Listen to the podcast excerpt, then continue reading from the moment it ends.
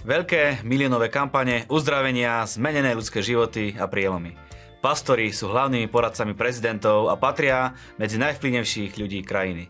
Keď sa koná kresťanské stretnutie alebo zhromaždenie, vie o tom dopredu niekoľko týždňov celé mesto, je to na každom billboarde a v každej televízii. Celé mesto a okolie je v špeciálnom režime, Polícia a doprava, doprava fungujú tiež mimoriadne. Prichádza udalosť, ktorej sa začína, ktorej sa zúčastní takmer každý. Státisícové a miliónové kampane sa zdajú byť rozprávkou a ilúziou, keď o nich nepočujeme v našich médiách, lebo sa to v skutočnosti deje mimo nás. Je obrazom kresťanstva to, čo vidíme v našej krajine a tak, ako ho vidíš a vnímaš ty? Je kresťanstvo len pre hrstku ľudí zavretú niekde alebo sú to ľudia, ktorí sú verejne známi a byť kresťanom znamená prestíž a rešpekt. Zdá sa vám to až nemožné? Presvedčíme vás o opaku v dnešnej 20 minútovke, ktorú vás prevádza Marian Kapusta.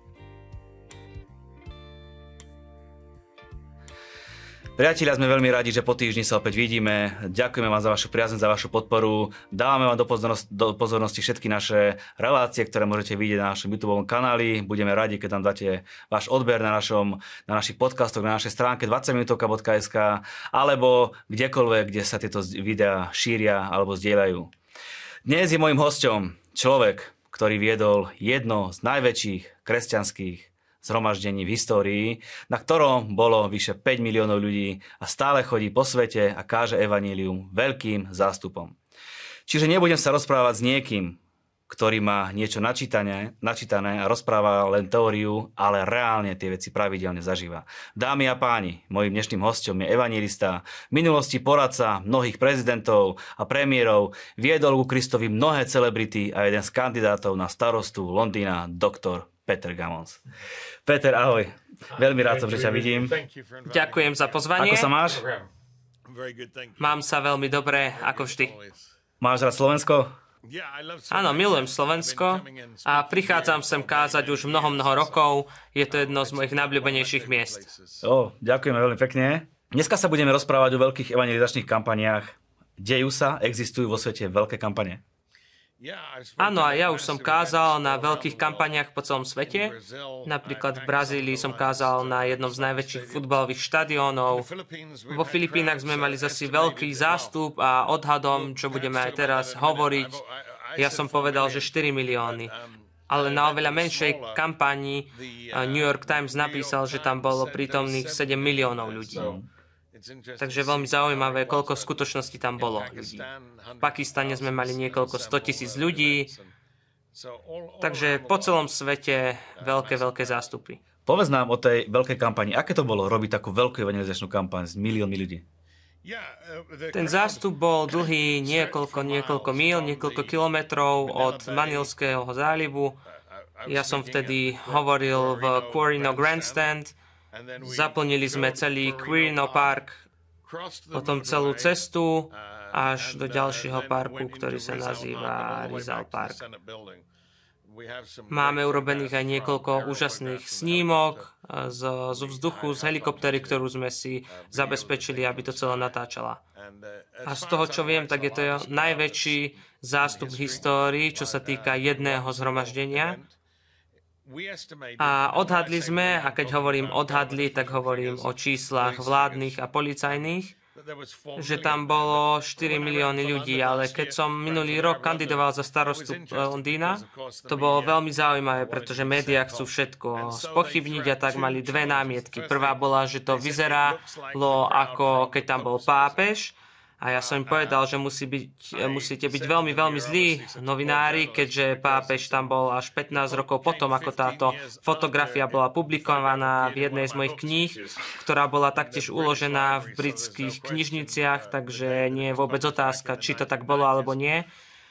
A to bolo minimálne 15 rokov predtým, ako tam bol pápež. Takže som im povedal, že musíte veriť viac v zázraky ako ja sám, ak ja som dokázal urobiť fotografiu 15 rokov predtým, ako to bolo. Ale čo je zaujímavé, tak tí organizátori, ktorí organizovali e, pápežovú návštevu, tak mali pe- dostatok peňazí, všetko to pekne zorganizovali. My sme ľudí moc neorganizovali. A na rozdiel od nás, keď tam bol pápež, tak mali ľudí rozdelení do sekcií a medzi nimi mali veľké medzery. Poprvé, aby tam mohol pápež prísť na papamobile a po druhé, aby aj ochránka mala lepší prístup k ľuďom. Ale my sme mali len veľké zhromaždenie ľudí a je veľmi zaujímavé, že tí cynici napadali to, že sme my povedali, že tam bolo 4 milióny ľudí. A pritom, keď tam bol pápež, tak New York Times napísal, že tam bolo 7 miliónov ľudí. Takže keďže išlo o menšie zhromaždenie, poprvé, ako ma môžu kritizovať za to, že som povedal, že tam bolo 4 milióny ľudí a to som povedal okolo 4 miliónov, pretože nehovorím nikdy presne. A preto je veľmi zaujímavé, že napadajú to, že my sme povedali, že tam bol, boli 4 milióny ľudí, ale na tom menšom zhromaždení bolo 7 miliónov ľudí. Niektorí sa zase pýtajú, prečo sme o tom nepočuli a odpovedou je, že médiá sú veľmi zaujaté. Pretože médiá povedia ľuďom len to, čo chcú, aby vedeli. Napríklad aj o najväčších zhromaždeniach, kampaniách kresťanských médiá nehovoria, nepíšu. Napríklad aj keď som kandidoval za starostu Londýna, mal som 200 pastorov, ktorí za mnou stálo a médiá o tomto vôbec nehovorili. Čo je smutné, demokracia je faloš. Pretože ľudia nemôžu voliť niekoho, o kom nevedia, alebo nedokážu reagovať na niečo, čo im nebolo povedané. A tak médiá má túto agendu a hovoria ľuďom len, čo chcú, aby vedeli. Napríklad aj ja dva až tri razy za rok rozprávam na zhromaždeniach a kampaniach, kde je viac ako 1 milión ľudí a v britských médiách to vôbec nie je, niekedy v tých zahraničných áno. Fantastické. V našich kruhoch je to až nepredstaviteľné, lebo možno na Slovensku je obraz o kresťanstve taký, že je to hrstka ľudí, ktorí sa zídu, ale ty hovoríš o úplnom opaku. Je to úplne fantastické. Áno, sú to veľmi zaujímavé veci. Napríklad pred pár týždňami bol na Slovensku pastor Enoch Adeboje, ktorý má zbor v Nigérii.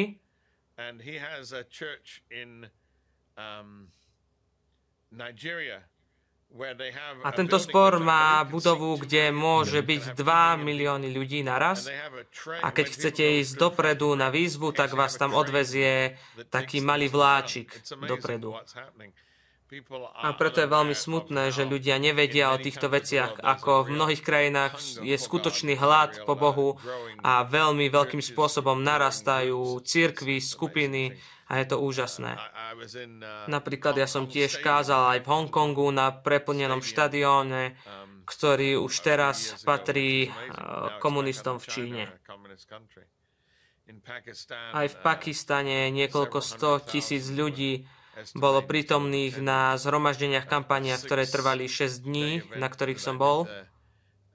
A väčšina z tých ľudí, ktorí prišli, boli moslimovia. Povedz nám, ako je to mesto, keď tam taká veľká kampaň ide. Je celé mesto hore nohami, alebo je to úplná samozrejmosť? Poslednú dobu, keď ja prichádzam, tak hlavne prichádzam počas Veľkej noci a Vianoc a tieto zhromaždenia sú v sobotu večer a trvajú až do noci. A ľudia sú vtedy preč na dovolenkách v tom období alebo idú preč na víkend na, na dovolenku. Akurát aj tento rok som tam bol v sobotu medzi Veľkým piatkom a Veľkonočnou nedelou na zhromaždení. Prečo sa takéto kampane dejú? Kvôli čomu sú takéto veľké zástupy? Nestačilo by hrstka malých ľudí a, a boli by sme všetci šťastní? Je veľmi potrebné, aby táto dobrá správa Evanielia, že Boh miluje ľudí, že Ježiš uzdravuje aj dnes a tieto pravdy, svet ich potrebuje počuť, pretože ľudia nevedia a necítia lásku. Dokonca nechápu ani Božej láske a majú nejakú predstavu o Bohu, že je nejaký zlý a nahnevaný Boh a preto je dôležité, aby ľudia vedeli, že Boh ich miluje, že Boh je dobrým Bohom a že nie je nahnevaný a že chce, aby boli požehnaní a že chce, aby dosiahli ten úžasný potenciál, ktorý ľudia majú. A to, že chce, aby boli požehnaní. A toto vypôsobí to, že ľudia prídu vo veľkých množstvách. A Ježiš nám povedal, aby sme kázali dobrú správu a evanielium je dobrou správou. A preto ja hovorím, že ja nemám zlé správy. Nikdy ani na mojich zhromaždeniach nevidíte, že by som niekoho kritizoval alebo dával ho nejako dole, pretože nehovorím ľuďom, ako majú žiť, ale hovorím im len dobrú správu. Čo sa na takých, na takých kampaniach deje? Ako prebieha m, taká kampaň? Sú tam nejaké pesničky, chvály, potom sa káže, ľudia sú uzdravovaní. Opíš nám bližšie, čo sa deje. Áno, máme tam chor, kde je 60 ľudí, máme aj plný orchester, a všetko je to veľmi také pestré, mladí ľudí prichádzajú tancovať, je to veľmi rytmické a preto aj mnoho mladých ľudí prichádzajú na tieto kampane. Takéto kampane stoja veľmi veľa peňazí. Kto to všetko platí? Samozrejme, tieto výdavky je potrebné nahradiť a zaplniť a preto ja chodím k organizátorom a pýtam sa, koľko ich to stálo a potom väčšina tých peňazí, tých financií sa vyzbiera od ľudí, ktorí sú na tom zhromaždení na danej kampani. Niektorí organizátori zase očakávajú, že niektoré kampane ja vyplatím všetky výdavky a preto to je aj dôvod, prečo väčšinou 90 zo 100 týchto pozvánok musím odmietnúť. Mm-hmm. Niekoho to môže vyrušovať, niekto môže povedať, že je to veľmi veľa peňazí, že prečo je to potrebné, že radšej sa zavrime niekde a buďme sami sebe ako církev a nepotrebujeme také veľké kampane. Ježiš nikdy nepovedal, že nech oni prídu k vám, ale vy choďte k ním. Ježiš povedal, choďte, nie zavolajte ich. A preto každý má právo počuť evanielium. Čo je ale nefér, je, že väčšina kresťanov sú tak sebeckí, že počujú týždeň za týždňom túto správu a pritom polka sveta túto dobrú správu ešte nepočula. A práve preto sú tieto kampane veľmi dôležité a preto ľudia ako Billy Graham, Reinhard Bonke, T.L. Osborne, oni všetci sa zameriavali na to, aby zasiahli hromady a národy.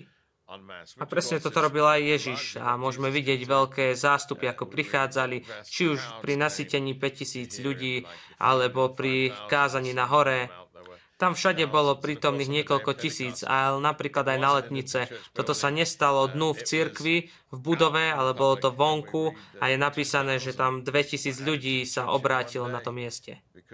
A toto je hlavnou správou. Hlavná správa nie je, že príďte k nám, ale chodte, kážte evanelium a každý má právo počuť dobrá, dobrú správu. A evanelium je dobrou správou. A toto je jedným z problémov. My tu nehovoríme o nejakom náboženstve, ja si práve myslím, že náboženstvo je zdrojom problémov v tomto svete. Ale my tu hovoríme, že každý môže mať osobný vzťah s Bohom. Super, dobre, že si načrtul túto tému. Povedz nám v krátkosti, v krátkosti ako vidíš rozdiel medzi kresťanstvom a náboženstvom. Náboženstvo je o pravidlách, o nejakých nariadeniach a to, že musíme také tradície dodržiavať. A aj sám seba by som nazval skôr duchovným ako náboženským, pretože ja nemám čas na náboženské tradície. A ja verím, že my sme boli stvorení na to, aby sme mali osobný vzťah so stvoriteľom, s Bohom Tí, ktorí ste ma počuli rozprávať, viete, že súčasťou mojej správy, môjho odkazu je, že my sme tiež tvoriteľmi, pretože my sme stvorení na to, aby sme tvorili. Niektorí tvoria rodiny, niekto stavajú budovy, ale my sme stvorení na to, aby sme tvorili. Je to v našom DNA. A tá moja správa, ktorú ja hovorím, je odlišná od náboženskej tradície. Niektorí by ma nazvali evangelistom, ale ja sa skôr berem ako motivačného kresťanského speakera, pretože veľa inšpirujem a motivujem ľudí. A je veľmi smutné, že v poslednom období ľudia, keď počujú slovo evangelista, tak spomenú si na takých ľudí, ktorí zneužili evangelium a neboli veľmi úprimní ohľadom správy evangelia. A ja osobne nechcem byť súčasťou tejto skupiny takýchto ľudí. Ja osobne som mal niekoľko biznisov, ktorí financovali moju službu a bolo to lepšie, ako keby ma mali platiť cirkvi alebo nejaké náboženské skupiny. A rovnako ako aj Pavol so stanmi, tak aj ja nechcem, aby ľudia si mysleli, že som zneužil evanielium pre peniaze.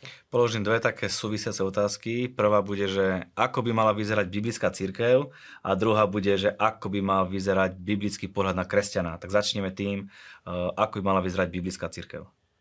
Slovo církev znamená povolaní ľudia. A práve preto je to o ľuďoch. Nie je to hlavne o budovách, alebo denomináciách, alebo skupinách. Je to o ľuďoch, ktorí prebývajú s Bohom v Jeho láske, majú Jeho uzdravenie, majú odpustenie a majú tú dobrú správu, že Ty si ten špeciálny. Boh si ťa cení a verí Ti. Teda správa, ktorá zdvíha ľudí. A preto si myslím, že v miestnych komunitách má církev miesto na to, aby zdvíhala ľudí, aby ich dávala hore. Nie, aby ich dávala dole, ale hore. A poďme na tú druhú, ako by mal vyzerať biblický život kresťana. Ježiš povedal, že učeníkov budú poznať podľa lásky. A aj preto my máme mať radi ľudí, máme ich milovať, máme byť ľuďmi, ktorí dávajú ostatných hore, nie dole. No mnohokrát si ľudia o kresťanoch myslia, že sú takí zlí, že sú takí ľudia, ktorí odsudzujú. A my máme byť presným opakom. A Ježiš dve tretiny služby uzdravoval chorých. a preto, keď Biblia hovorí, že Ježiš je ten istý aj dnes, máme vidieť aj dnes uzdravenia, ako Ježiš uzdravuje. A preto církev má byť uzdravujúca, milujúca církev. A teda církev je miesto, kde ľudia spoznajú a nájdu Boha a nájdu aj seba a sú úplne slobodní v tom, aby našli, kto oni vlastne sú. A to, čo sa mi aj páči na pastorovi Adriánovi, aj na pastorovi Jardovi Křížovi, je, že v cirkvách ľudia majú slobodu a nie sú z nich také klony.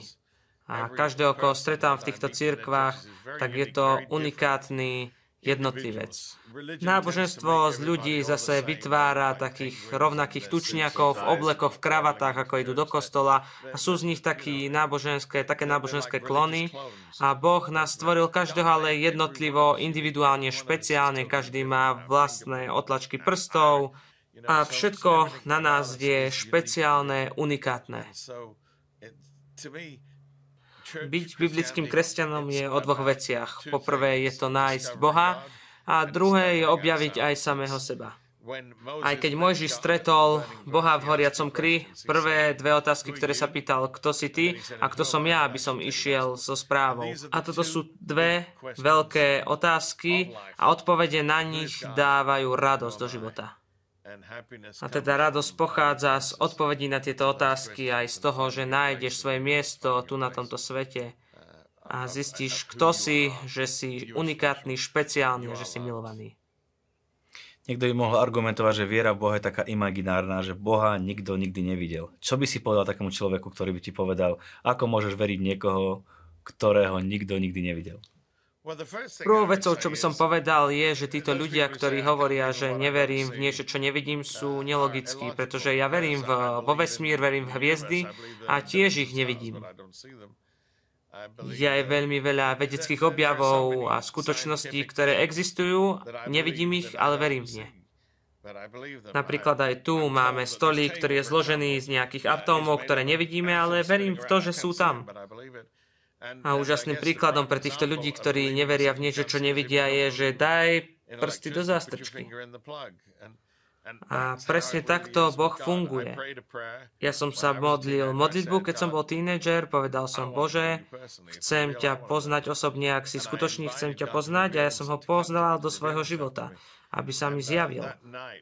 A v tú noc 14. októbra 1974 tak v ten deň Božia prítomnosť naplnila moje srdce, tú izbu, v ktorej som bol a toto je veľkou a dôležitou vecou, že ak by to bola nejaká emocionálna vec za tie roky, ktoré to už bolo, tak už by to všetko vyprchalo, ale dneska to stále je, je reálne mám tento vnútorný pokoj, mám pokoj sám so sebou, s Bohom, mám pokoj so vesmírom, mám tento pokoj, ktorý je so mnou každý jeden deň, vždy stále.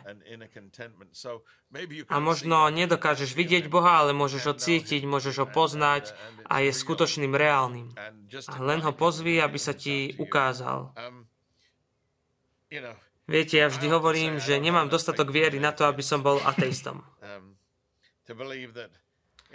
A veriť v to, čo hovoria niektorí ľudia, že sme sa vyvinuli z jednej bunky postupne až do tejto podoby, tak musí to byť oveľa komplexnejšie, pretože na to, aby sme sa mohli vyvinúť do tejto podoby, tak museli sa vyvinúť dve uh, bunky naraz. A jedna mužská, jedna ženská a v rovnakej rýchlosti sa museli vyvinúť.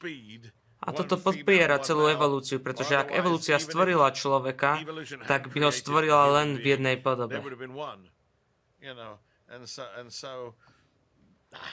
No ja osobne nemám dostatok viery veriť v niečo takéto a keď sa pozriem na komplexnosť ľudského tela, vesmíru a jednu štatistiku som čítal a teraz si to vymyslím, ale cca tam bolo napísané toto, že keby ste spojili všetky nervy v ľudskom tele, tak by obišli Zem niekoľko desiatok krát alebo nejak tak. Je to úžasné. Ľudské telo je úžasné, aj celý vesmír, absolútne úžasný vlastne všetko okolo toho. Osobne si myslím, že viac ľudí verí v Boha, ako samo uzná.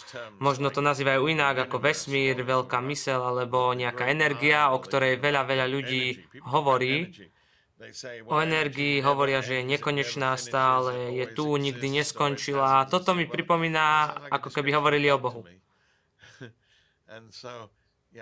A tak, ako som povedal, nemám dosť viery na to, aby som bol ateistom. Ja verím v Boha, Verím ešte aj vo viac ako len v Boha, verím aj v Jeho Syna, Pána Ježa Krista, verím v Božiu lásku, verím, že On nie je len energiou alebo silou, ale je láskou. Biblia hovorí, že Boh je láska.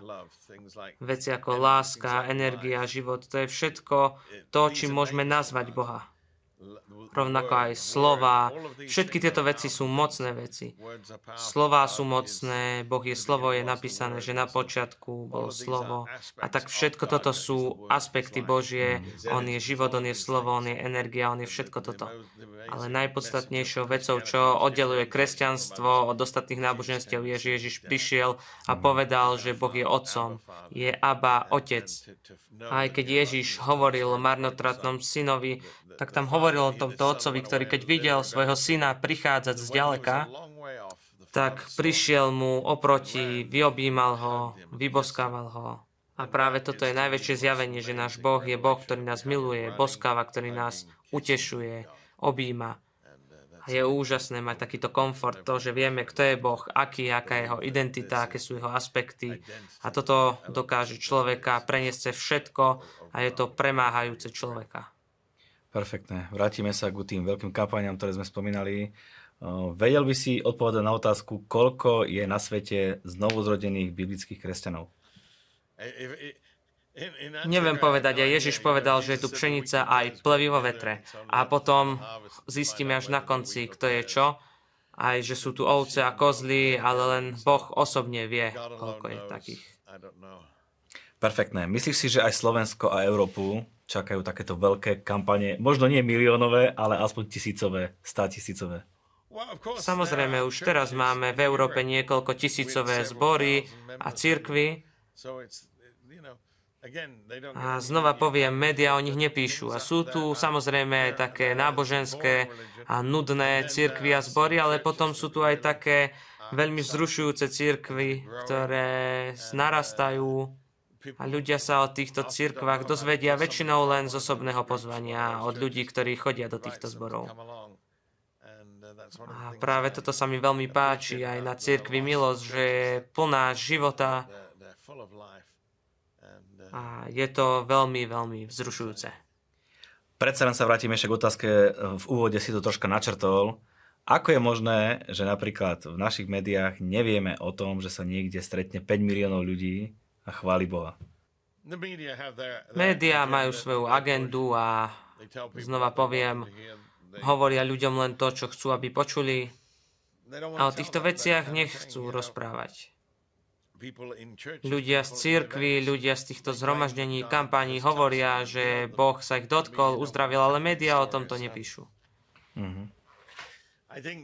Média nemajú radi dobré správy, hlavne majú radi tie zlé správy, dokonca ľudí postrašili, zastrašili správami o covide, teraz znovu presedlali a všetko je zase o Ukrajine a absolútne nehovoria o týchto dobrých správach ľuďom. Ako sa môžeme stať biblickými kresťanmi, o ktorých vravíš? Všetko to začína tým, že máme osobný vzťah s Bohom. Mne osobne sa to stálo v mojich tínedžerských rokoch, keď som bol sám v izbe. A čo som urobil? Zavolal som na Boha, že Bože, chcem ťa poznať osobne. Krátko predtým ma pozvali na jedno zhromaždenie, kde mladí Chalan tam hovoril o tom, ako pozná Ježiša osobne a čo ma veľmi povzbudilo a zaujalo je, že on vedel, kto Ježiš je a ja som tam prišiel, že budem vidieť nejakého kňaza a vidím tam toho mladého človeka, ktorý sedí v džínoch a hovorím si, že on nie je náboženský. Takže to úplne zmenilo moje očakávania, moje pohľady a čo sa mi veľmi páčilo, je, že ja som vedel, že to, čo on mal, že to je skutočné a preto som aj ja zavolal na Ježiša, aby sa mi ukázal, aby sa mi zjavil. Zavolal som, že Pane, príď do môjho života, odpust mi moje hriechy. A tak ako často hovorím, neboli tam nejakí lietajúci anieli ani nič, ale mal som ten vnútorný pokoj, ktorý do odtedy dodnes neprestal. A preto aj povzbudzujem všetkých, ktorí toto rozhodnutie neurobili, aby dali Bohu možnosť, aby prišiel do ich života, aby sa im dokázal. A my vám teraz dávame tú výnimočnú príležitosť pozvať Ježiša do vášho života. Poprosíme Petra, aby sa s nami modlil modlitbu, ktorá je to vstupnou branou k tomu, aby si spoznal Boha. Poďme sa teda spoločne modliť a poprosím, aby ste opakovali po mne. Oče, ďakujem ti, že si poslal svojho syna Ježiša, aby za mňa zomrel. On trpel, aby som mohol mať odpustené hriechy. Príď do môjho života, Ježíš. Buď môj pán, buď môj spasiteľ a ja ťa budem nasledovať po všetky dni môjho života. Verím, že si za mňa zomrel, verím, že počuješ moju modlitbu a že prichádzaš do môjho života a do môjho srdca. A nikdy neodídeš v mene Ježíš. Amen. Amen. A ak si sa úprimne modlil túto modlitbu, verím, že Boh prišiel do tvojho života, počul tvoju modlitbu a vitaj v tomto novom živote. Môžem vám odporučiť aj svoju knihu, publikovanú v Slovenčine, ktorá sa nazýva Začni svoj nový život dnes. Určite je dostupná, môžete si ju kúpiť aj v zboroch Milosť. A čo je úžasné, je, že táto kniha bola publikovaná aj v uh, Ukrajinčine pre Ukrajincov. A stala sa knihou, ktorá prináša nádej pre ľudí z Ukrajiny. A tisícky kresťanov z Polska aj z iných krajín prichádzajú do Ukrajiny a distribuujú túto knihu pre Ukrajincov. Navštevujú nemocnice, kde sa modlia za zranených vojakov, taktiež im dávajú tieto kópie knihy na hranici, aj s jedlom, so všetkým, čo je potrebné pre nich, pre utečencov. A tisíce kníh už bolo darovaných a prinášajú nádej pre Ukrajinu začni nový život, nový začiatok, Boh volá na tvoje srdce, otvor mu svoje srdce, otvor mu svoj život a uvidíš, že bude tvoj život radikálne zmenený. Daj Boha na prvé miesto a On ťa dá na tie miesta, o ktorých si aj nesníval. Peter, ja ti ďakujem veľmi pekne za tvoj čas. Viem, že odtiaľ to cestuješ do Filipín, takže prajeme veľmi veľa úspechov, veľa spasených duší. Ďakujem veľmi pekne. A uvidíme sa. Boh vám žehnaj. Amen. Prajeme vám, nech je váš pokrok zrejmy vo všetkom a majte na pamäti, že tie najlepšie dni sú stále iba pred vami. Amen.